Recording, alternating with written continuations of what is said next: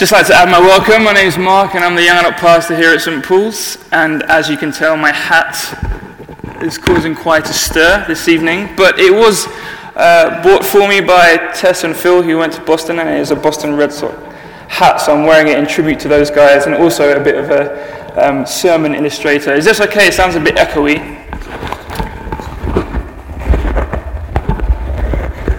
Is that any better? A bit better. Okay. It's the beard. Who said that? Uh, okay. Why don't we start off with a clip? Roll the, camera video, please.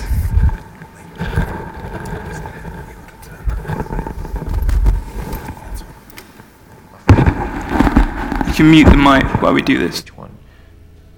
Paragraph one. What is the answer to 99 out of 100 questions? Money.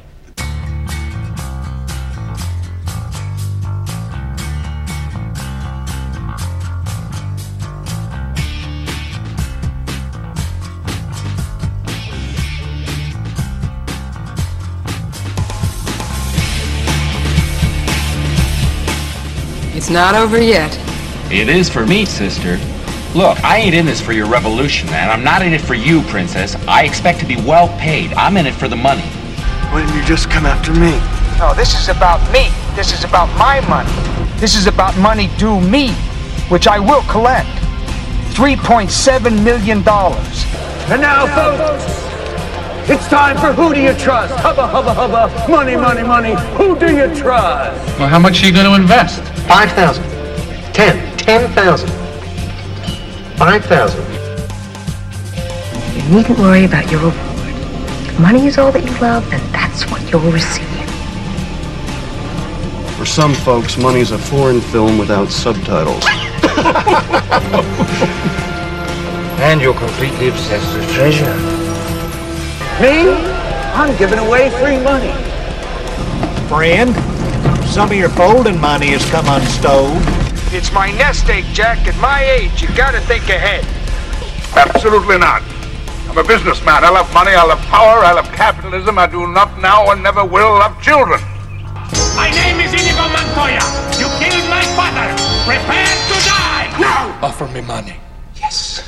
Power to promise me that. All that I have and more. Please. Look, man, all these jokers have got a lot of money and it belongs to me. I want to know who they are and what they're doing with it. I'm sorry about that, man. I really am. Money does bad things to people. There ain't no excuse for it.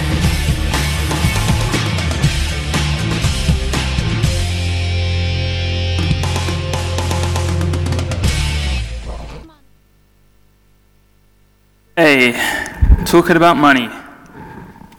Money does bad things to people.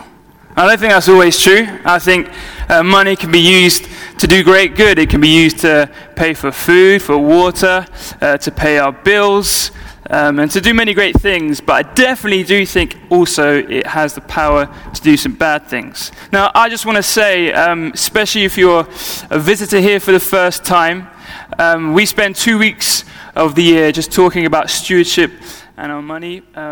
We're not a church we bang on about money week in, week out. But uh, today is one of those days out of the, the two in the year where we're going to be talking about money and, and how we handle it. We usually talk about Jesus, when in fact we're going to talk about Jesus um, today. So, interestingly, Jesus talks about money and wealth more than heaven and hell uh, combined. He talks about money more than anything else apart from the kingdom of God. So that's quite quite a lot of teaching there for us to, uh, to hear and to learn and be challenged by. Uh, so, what does he say about money? Well, we're going to kind of do a quick little scan of some of the things, so it would do well for you to get your Bible or get your phone out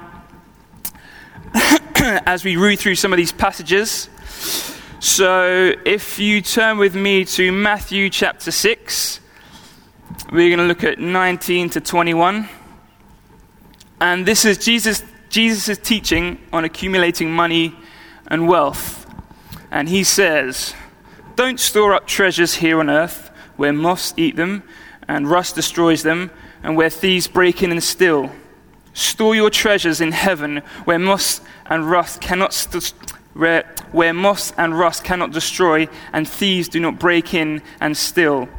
Wherever your treasure is, there the desire of your heart will also be. So here Jesus teaches us that it's much better to store up your treasure in heaven than here on earth. The things that we gather on earth are only temporary. They don't last forever. They don't last for eternity. Material things, they have a use, but they are not really what matters here on earth. What matters the most is the kingdom of God, which is something that will continue to go on forever, forever, and that has much more value. He also makes the point at the end of that little uh, section that what we do with our money reveals what's really in our hearts. Um, how generous we are and what we spend our money, money on shows um, God where our heart lies, and it, and it shows us as well. Okay, so if we move to verse 25, still in chapter 6, um, Jesus now speaking on the context of seeking financial security. He says, Therefore I tell you, do not worry about your life, what you will eat or drink, or about your body, what you will wear. Is not, is, is not life more than food and the body more than clothes? Look at the birds of the air. They do not sow or reap or store away in barns. Um, and yet uh, your heavenly Father feeds them. Are you not much more valuable than they? Can any one of you, by worrying, add a single hour to your life? And why do you worry about clothes? See how the flowers of the field grow? They do not labor or spin, yet I tell you that not even Solomon in all his splendor was dressed like one of these. If that is how God clothes the grass of the field, which is here today and tomorrow is thrown into the fire, will he not much more clothe you, you with little faith? He continues, So do not worry, saying, What shall we eat, or what shall we drink, or what shall we wear? For the pagans run after all these things, and your heavenly Father knows that you need them. But seek first his kingdom and his righteousness and all these things will be given to you as well. Therefore, do not worry about tomorrow, for tomorrow will worry about itself. Each day has enough trouble of its own. Okay, so this passage is all in the context of money and wealth and possessions. And Jesus is explaining that we are not to spend our time uh, worrying about having enough money uh, for things in the future. He doesn't want it to consume our life to the point where we spend most of our lives worrying um, whether we're going to have enough money to pay the bills, we're going to have enough money to buy a nice house, to, to get a bigger car, but rather trust that God will look after you and will provide the things that you need. So, sounds good. In reality, probably quite a challenge. Okay, moving on. Let's go to Luke 16, verse 9, and here Jesus is teaching us on what we should do with our money. Okay, here's the lesson use your worldly resources to benefit others and make friends. Then, when your earthly possessions are gone, they will welcome you to an eternal home. What's he talking about here? Jesus shows us that money is a symbol of responsibility. We are told, uh, told by him to use money and our resources wisely to both be a blessing to people um, and that you are to demonstrate uh, God's love and mercy and compassion by caring for people's physical needs um, by your material wealth. This is so people can see God's love through your actions. So, this is um, us having money, having wealth, using it for the benefit of others, so that they can see God's love and God's grace. Verse 10 goes on to say, If you are faithful in the little things, you will be faithful in large ones. But if you are dishonest in little things, you won't be honest with greater responsibilities. And if you are untrustworthy about worldly, worldly wealth, who will trust you with the true riches of heaven? And if you are not faithful with other people's things, why should you be trusted with things of your own? the better we handle our money, wealth, possessions, the more um, or the more we bless people with our money, the more God will give us, so that then we can give it out to people again. So, John Wimber has a kind of famous phrase to summarize this. He said, God gives to us so that we can get, so then that we can go and give it away again. So, God gives so we can get, so we can give. Okay, and that's kind of almost summarizing just a little bit of that passage. Okay, the last one we're going to quickly look at with Jesus, and I'm rushing through these, but we've got a lot to do this evening, is probably one of my favorite interactions uh, that Jesus has, and that's with the rich young ruler. So, a young ruler is approaching Jesus, and he asks him what he must do to inherit eternal life. Jesus answers, By keeping all the commandments. The young ruler says, Well, I've done all those. What else do I need to do? Jesus says, Okay, sell everything you have and give it to the poor. And then the guy uh, who asked him those questions left sad because he had lots of wealth and didn't want to do it. And then after this, Jesus turns to his disciples and has that famous uh, phrase I tell you the truth, it is very hard for a rich person to enter the kingdom of heaven. I'll say it again. It is easier for a camel to go through the eye of a needle than for a rich person to enter the kingdom of God. The disciples were astounded. Then who in the world can be saved? They asked. Okay, I think sometimes when we read about Jesus and we read what he says, it can become uh, easy for us for it to be uh, died down, dumbed down, and sometimes you miss the kind of impact of what he's saying. But the thing that I find really interesting is when you um, read and kind of hear the disciples' expression and their response to what he's just said, there's a big indication that he's, some, he's saying something kind of big here.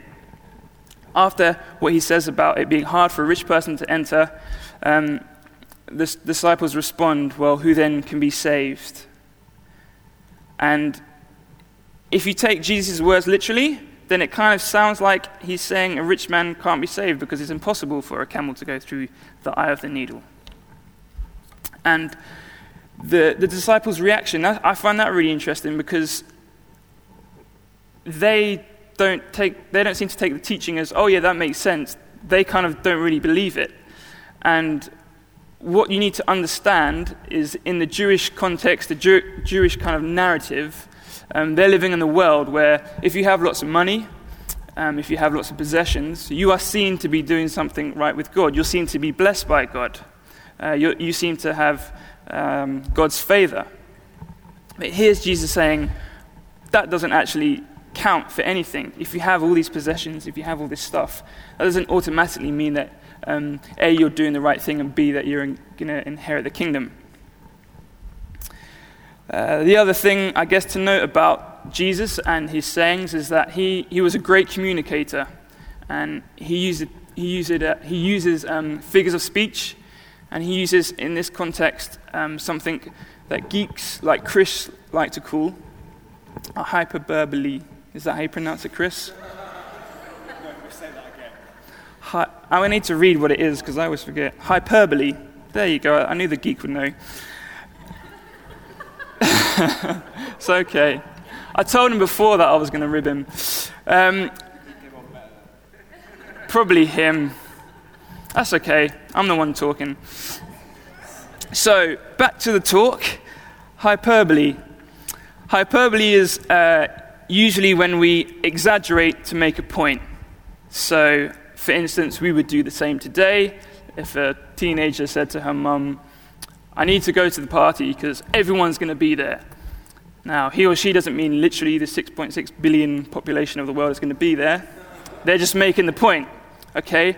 And here it is kind of with Jesus that he's making a point about um, money and the effect that it has on our lives. So much to the effect that not even a camel could go through the eye of a needle.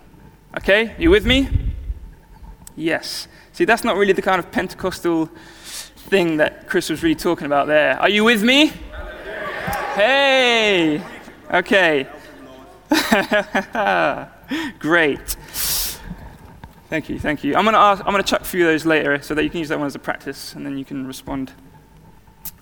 Okay, so why does Jesus spend so much talking about money in his ministry? Why did the guys who wrote the Gospels choose to take some of that, a lot of that teaching and stick it down in the New Testament? Well, I think a big clue comes from Jesus' lips himself. And we're going to go back to Matthew 6 24. You don't have to turn there, it's just a quick one. No one can serve two masters for you will hate one and love the other. You will be devoted to one and despise the other. You cannot serve both God and money. Paul, when writing to Timothy, he opens it up nicely for us when he says, The love of money leads to all kinds of evil. And I think, you know, it's worth noting and, and hearing that the problem isn't money, money is just a tool. Um, it's something that we need in life. We exchange money for parts of our life, our time, and our effort. We need it to buy things like food, clothes, to travel, somewhere to live, to pay the bills, rent, mortgages, um, even pay for things to enjoy, like holidays and marathons and stuff. And none of that stuff is wrong. Um, these, these things themselves aren't evil at all. The problem is, is that as money affects so much, so many different things in our life, I think the love of it can so easily creep in. And we are constantly bombarded by different situations where we have to use money for so many different things. And I think because we use money all the time, it can be quite subtle. The effect can be um, quite subtle in our lives. Um, we live in a, a world that is obsessed with money, don't we? Having enough money, having enough to buy enough, all the things that we want, all the things that we need. And we live in what they call a consumer culture, where advertising is used to make a large percentage of the population uh, believe that they need to buy certain things. The consumer culture preys on our identity. The idea is that people's identities are defined by the things that they possess and, and the services that they can afford to purchase. You with me? Thank you. Meaning, uh, so where have I gone? Meaning has become invested in things rather than in. Yeah, so meaning in, in, in life has become invested in things rather than in our actions. So there is a perceived link between how many things we can own, how many material things we can have, and the degree of happiness that you can get. So, as a, a, consumer culture tells me that my worth, my value is in my possessions. I'm worth something if I've got, I don't know, an iPhone 5. I'm somebody if I've got skinny chino jeans. They're not jeans, are they? Skinny chinos uh, someone if I've got a swanky hat, um, and so on and so on and so on. And it's tempting to think if we have the right gear, seen in the right places, uh, can you know have the right car or whatever, that suddenly that gives us value. That that means we're somebody important. And I think it's really easy to get stuck in keeping up with the Joneses. I know I do this all the time. So I have what I like to think is a classic car, an old Ford Escort, over 12 years old. Classic, thank you. Probably not the most sexy car on the market at the moment. Probably wasn't at its time, but that's okay. And, you know, I have to admit, sometimes I do, you know, daydream about driving around Northfields in a nice Bimmer or an Audi or maybe a Porsche or whatever. Um, and you know, in my, in my kind of daydream, I feel good because I'm driving a car that represents money and power. And, you know, we have quite a lot of people at St. Paul's, so I'm sure one or two of them might see me in the nice car, and then I would feel good. The thing is, I'm such an idiot. Okay? Let me explain. that's, that's what I want. Hallelujah! Hooray! Perfect. I, I, that couldn't have gone any better. okay. The reason why, why, why, I'm an idiot, hallelujah, is because I've had three cars in my life, and every one has been given to me for free. Okay? Uh, the first one or second one, I was at uni, I was commuting in every day, an hour and a half there, sometimes two, and then the same back. And I've been saving up, doing my lessons, passed second time, did my theory, sorted. Then it came to the point of getting a car. I need to buy a car. It cost a bomb, especially the insurance. So I just prayed naively. I was like, God, look, you know I'm in a situation where I actually do need a car. I could really do with a car. It's going to help cut my journey time at least half, probably down to half an hour. Uh, so I prayed my little prayer on my knees. I was on my knees. Um, and then kind of got on, started looking for deals, looked on the Gumtree, looked on eBay, and, you know, tried to find a couple of deals. Anyway, I randomly got a phone call from someone I don't know saying, Oh, hi, you don't know me. Sure, yeah, what's your name? Blah, blah, blah. Um, I hear you're looking for a car. Yes, I am looking for a car. Um, do you want to have my car for free? How are you doing? What's your name again? you know, uh, yeah, so met up with the guy, and basically, he got married and they had two cars, didn't need one, gave the older one to me and said, mate, have it. And that was a Vauxhall Astra NREG 97 blue hatchback, and I named her Betty. But the thing is, that was it was amazing. It really, really was amazing that this person had no idea who I was. It turned out he had heard through someone, through someone else at uni, that there was this guy who was, who was needing a car. And just out of the blue, he just rings me up. It's like, here you go, have a car. And it's a kind of a story. It's just like, I wouldn't believe that unless it happened to me, you know. And, and uh, so that's why I say I'm a bit of an idiot, because I think it can be really um, easy to forget the way that God blesses you in your life and he's probably doing it way more than you can imagine. Um, but there's one of my idiotic hallelujah stories. Amen.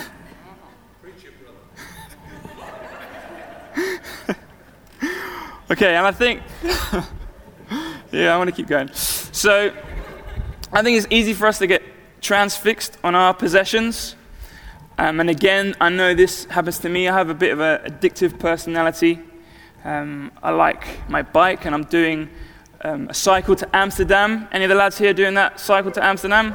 Woohoo! Yes, two. it's going to be great. And I got myself a nice uh, spanking new road bike so I could do my cycle ride, although I cycled to Paris on my cheap hybrid last year. Um, and I've kind of got a little bit obsessed um, of getting all the latest gear, all the latest gadgets, so that my bike will be the best. You know? So, for instance, uh, I get the most expensive energy drinks just to make sure I can get the most energy when I so need it. Although last time I just did it with water and flapjacks. Um, I get the best pump. How sad is this? I try and get the best pump so that I can pump up my tires quicker than anyone else in case I get a puncture. I don't even need a pump. We have a van there with, with five proper pumps, and every cyclist has got a pump. Why do I need to buy a pump? I buy a pump. You know, I need the brightest lights just to make sure I'm, I'm as safe as possible. Um, and so on and so on, and, and, you kind of get the point. I mean, I actually do think doing it on a road bike is a lot easier than my hybrid, and I wouldn't recommend if you do one next year that you do on a hybrid, just saying. But anyway, you see my point. It's, it easily takes over. Um, okay, so I guess what I'm trying to say is the reality is the way this way of living is based on a lie, and it ultimately, that consumer lie, makes you bow down, bow down to your own pocket, okay, and what's in it instead of to our God. And I think this is why Jesus treats money with so much caution, why he's so challenging, um, why he says you can only serve one master, God, or money. It's because money can so easily replace God as the center of our lives. You know, and, and in terms of the rich thing, I think the more money you have, the more tempting it becomes. The more easily it is for God to step out of the center and for money to come in. Okay, so the antidote. What's the antidote to the consumer culture? To not serve money or fall in love with it? Well, it's really simple too simple and pretty painful. Painfully simple, you could say. God says, give it away. Give it away. Be a generous people. And not only that, I'm sure you've heard at some point someone chuck in, God loves a cheerful giver. Now, I know at first that can sound a little bit annoying, maybe, a bit patronizing. I know for me, I've, I've kind of winced when I've heard preachers up here say, give it away cheerfully, just as I did. But what I think I'm kind of learning to do and learning to, and I guess, starting to believe and understand is that that really is the best way to live. Um, and not, not only that, that's how God calls us to be. So, God wants us to be a people who are generous. Of course, that's not just with our money, that's with our time, uh, with our words, but also clearly with our money. And we've heard a lot, uh, well, some of what Jesus says um, about money. And let's have a look at that cheerful giving uh, comment that comes in 2 Corinthians Paul, 2 Corinthians 9, not Paul. Paul wrote the, Paul wrote the book or the letter, just in case. Uh, if you do have the Bible, do tell me this one because it's, quite long and it will be helpful to read it with me. So it's 2 Corinthians 9. And let me just set the context before we read. Okay, so the context here is that Paul is writing to the Corinth church and he's reminding them how generous they have been and encouraging them and reminding them that they have promised to give money to the Jerusalem church. Now, the early church had a head church um, where lots of the main decisions were made and money was distributed from there, and the churches other churches that had money would give money to the Jerusalem church, and the Jerusalem church would then spread that money out so that the poorer churches would have money. Okay, you with me? Thank you. So let's have a listen, shall we? Okay, 2 Corinthians 9. I really don't need to write to you about the ministry of giving for the believers in Jerusalem. For I know how eager you are to help and I've been boasting to the churches in Macedonia that you and Greece were ready to send an offering a year ago. In fact, it was your enthusiasm, hallelujah, that stirred up many of the Macedonian believers to begin giving. But I, Paul, am sending these brothers to be sure you are re- really that you are really ready, as I've been telling them, and that your money is all collected. I don't want to be wrong in my boasting about you we would be embarrassed, not to mention your own embarrassment. If some Macedonian believers came with me and found that you weren't ready after all I told them. So I thought I should send these brothers ahead of me to make sure the gift you promised is ready. But I want it to be a willing gift, not one given grudgingly. Remember this this is a little parable. A farmer who plants only a few seeds will get a small crop, but the one who plants generously will get a generous crop. You must each decide in your own heart how much to give. And don't give reluctantly or in a response to pressure, for God loves a person who gives cheerfully. And God will generously provide all you need. Then you will always have everything you need and plenty left over to share with others. As the scriptures say, they share freely and give generously to the poor. Their good deeds will be remembered forever. For God is the one who provides seed for the farmer and then bread to eat. In the same way, He will provide and increase your resources and then produce a great harvest of generosity in you. Yes, you will be enriched in every way so that you can always be generous. And then we take your gifts to those who need them. They will thank God. So, two good things will result from the ministry of giving. The needs of the believers in Jerusalem will be met, and they will joyfully express their thanks to God. And as a result of your ministry, they will give glory to God. For your generosity to them and to all believers will prove that you are obedient to the good news of Christ. And they will pray for you with deep affection because of the overflowing grace God has given to you. Thank God for this gift, too wonderful for words. So there it is again. God loves a cheerful giver. For a moment, let's just think about how much God has given us, how much, how much He's done for me and you. So, each breath we take, the clothes that we have, the house over our roof, the food that we eat, the amazing world that He lets us live in with the vast oceans, the magnificent mountains, education, iPhones. Not to mention, and not to forget, that He sent His Son, Jesus, for us to set us free and to offer us that eternal life with Him. See, we follow an outrageously, radically generous God, and He never stops giving. Even when Jesus was on the cross, He continued to give. What did He say to His beloved disciple John? Take my mum, make sure you look after her. Make sure she's well looked after. He gives out to his mum. Even to the crooks who on either side of him, he's given them. He gives them an opportunity of, of life after death with him. How amazing is that? We serve a generous God. And he has given us all that we need.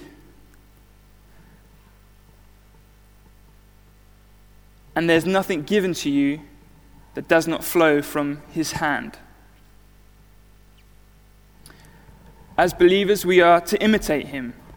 He is generous God. We are to be generous. We are to be generous to, to those around us. And it delights him when we, we are generous people. You know, I think for some, some of us, giving money is probably hard. I know for me it is. You get some people who just love giving it away, and I've been lucky enough to have grandparents who, who love give, giving it away, and they've been a great example in my life. Um, I think you can learn to be a cheerful giver.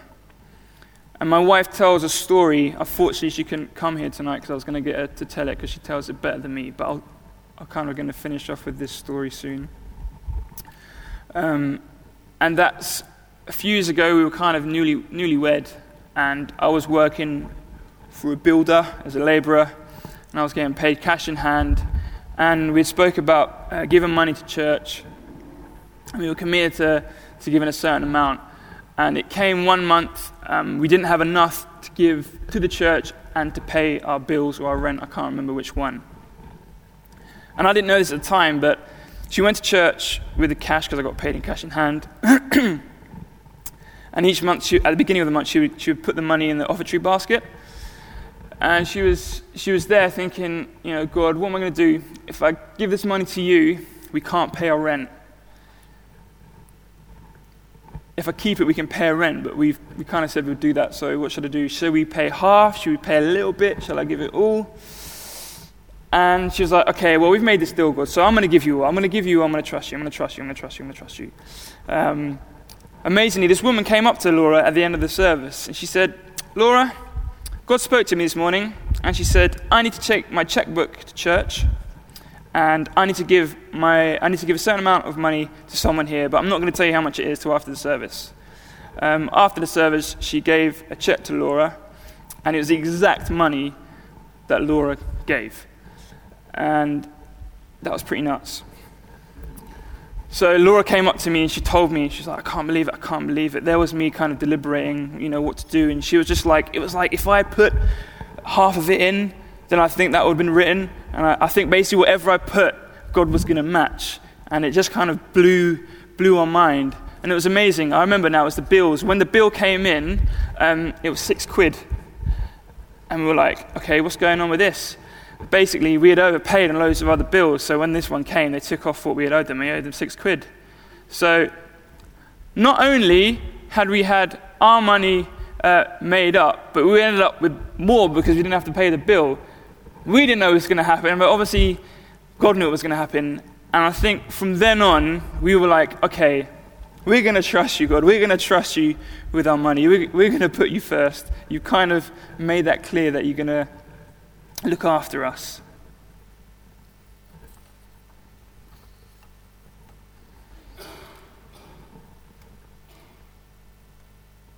Okay, back to our passage 2 Corinthians 9. just want to bring out a little verse very, very quickly. Verse 10 says, For God is the one who provides seed for the farmer and then bread to eat. In the same way, he will provide and increase your resources and then produce a great harvest of generosity in you. The farmer is the one who provides the seeds. God is the farmer. God is the one who provides the seeds. It's God's money, it's God's seeds. The point Paul is trying to make here is that what we have is God's. What he has given us, he entrusts uh, us as his stewards.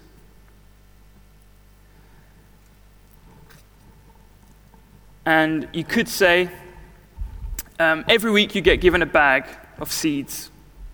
And in each bag, every week, is 10 seeds. God says, I want you to give me uh, one of those seeds, so you have nine each week. Nine each week. It's up to you what, you what you do with them. But that one, I want you to give back to me. And can't complain because it's kind of mine. So, you know, you can if you want.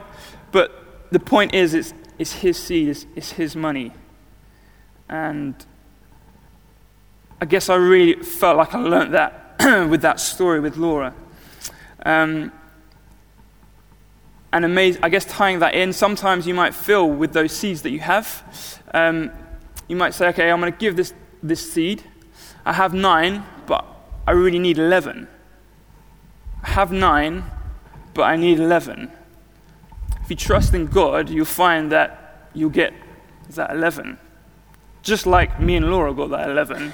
I didn't know how on earth it was going to happen, but we, we kind of went there and, and he provided. And, you know, here at St. Paul's, we really believe that it's really good to be stewards with our money. And we think it's really great to invest in your local church. And like when Paul says, we think it's up to people to work out between God how much they want to give, how much they want to support. And at the back of the church, we've got some stewardship forms. The Geek Chris is going to be at the back there to, to hand them out. And I guess I'll just encourage you to really, really think uh, this evening about how you might invest and steward your money with St. Paul's. So we're a church, we do, there's loads of different things going on. Um, this morning we heard about the impact that St. Paul's is having in Mozambique with loads of different churches. Um, and I'll just really invite you to enjoy, uh, to join in the adventure here at St. Paul's. People say, well, 10% that's an Old Testament kind of idea, right? It is an Old Testament idea. You look at the New Testament idea, whew, the early church, they kind of give up a lot of their stuff, sell their possessions, and give it away. Um, the, the whole 10% idea isn't a rule, it's about putting in place uh, uh, a practical thing of, of being generous in our lives. And yeah, I guess I'll really pray that you guys really think about that. Okay, let's stand because I know I've been talking for quite a long time. We're, we're going to pray.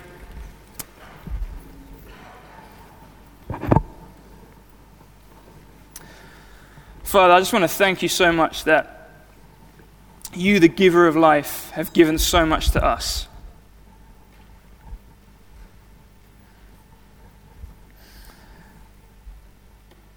Hard not to be reminded of your grace, of your love from your Son, who gave up so much for us. And Father, we'll be forever grateful for that amazing gift.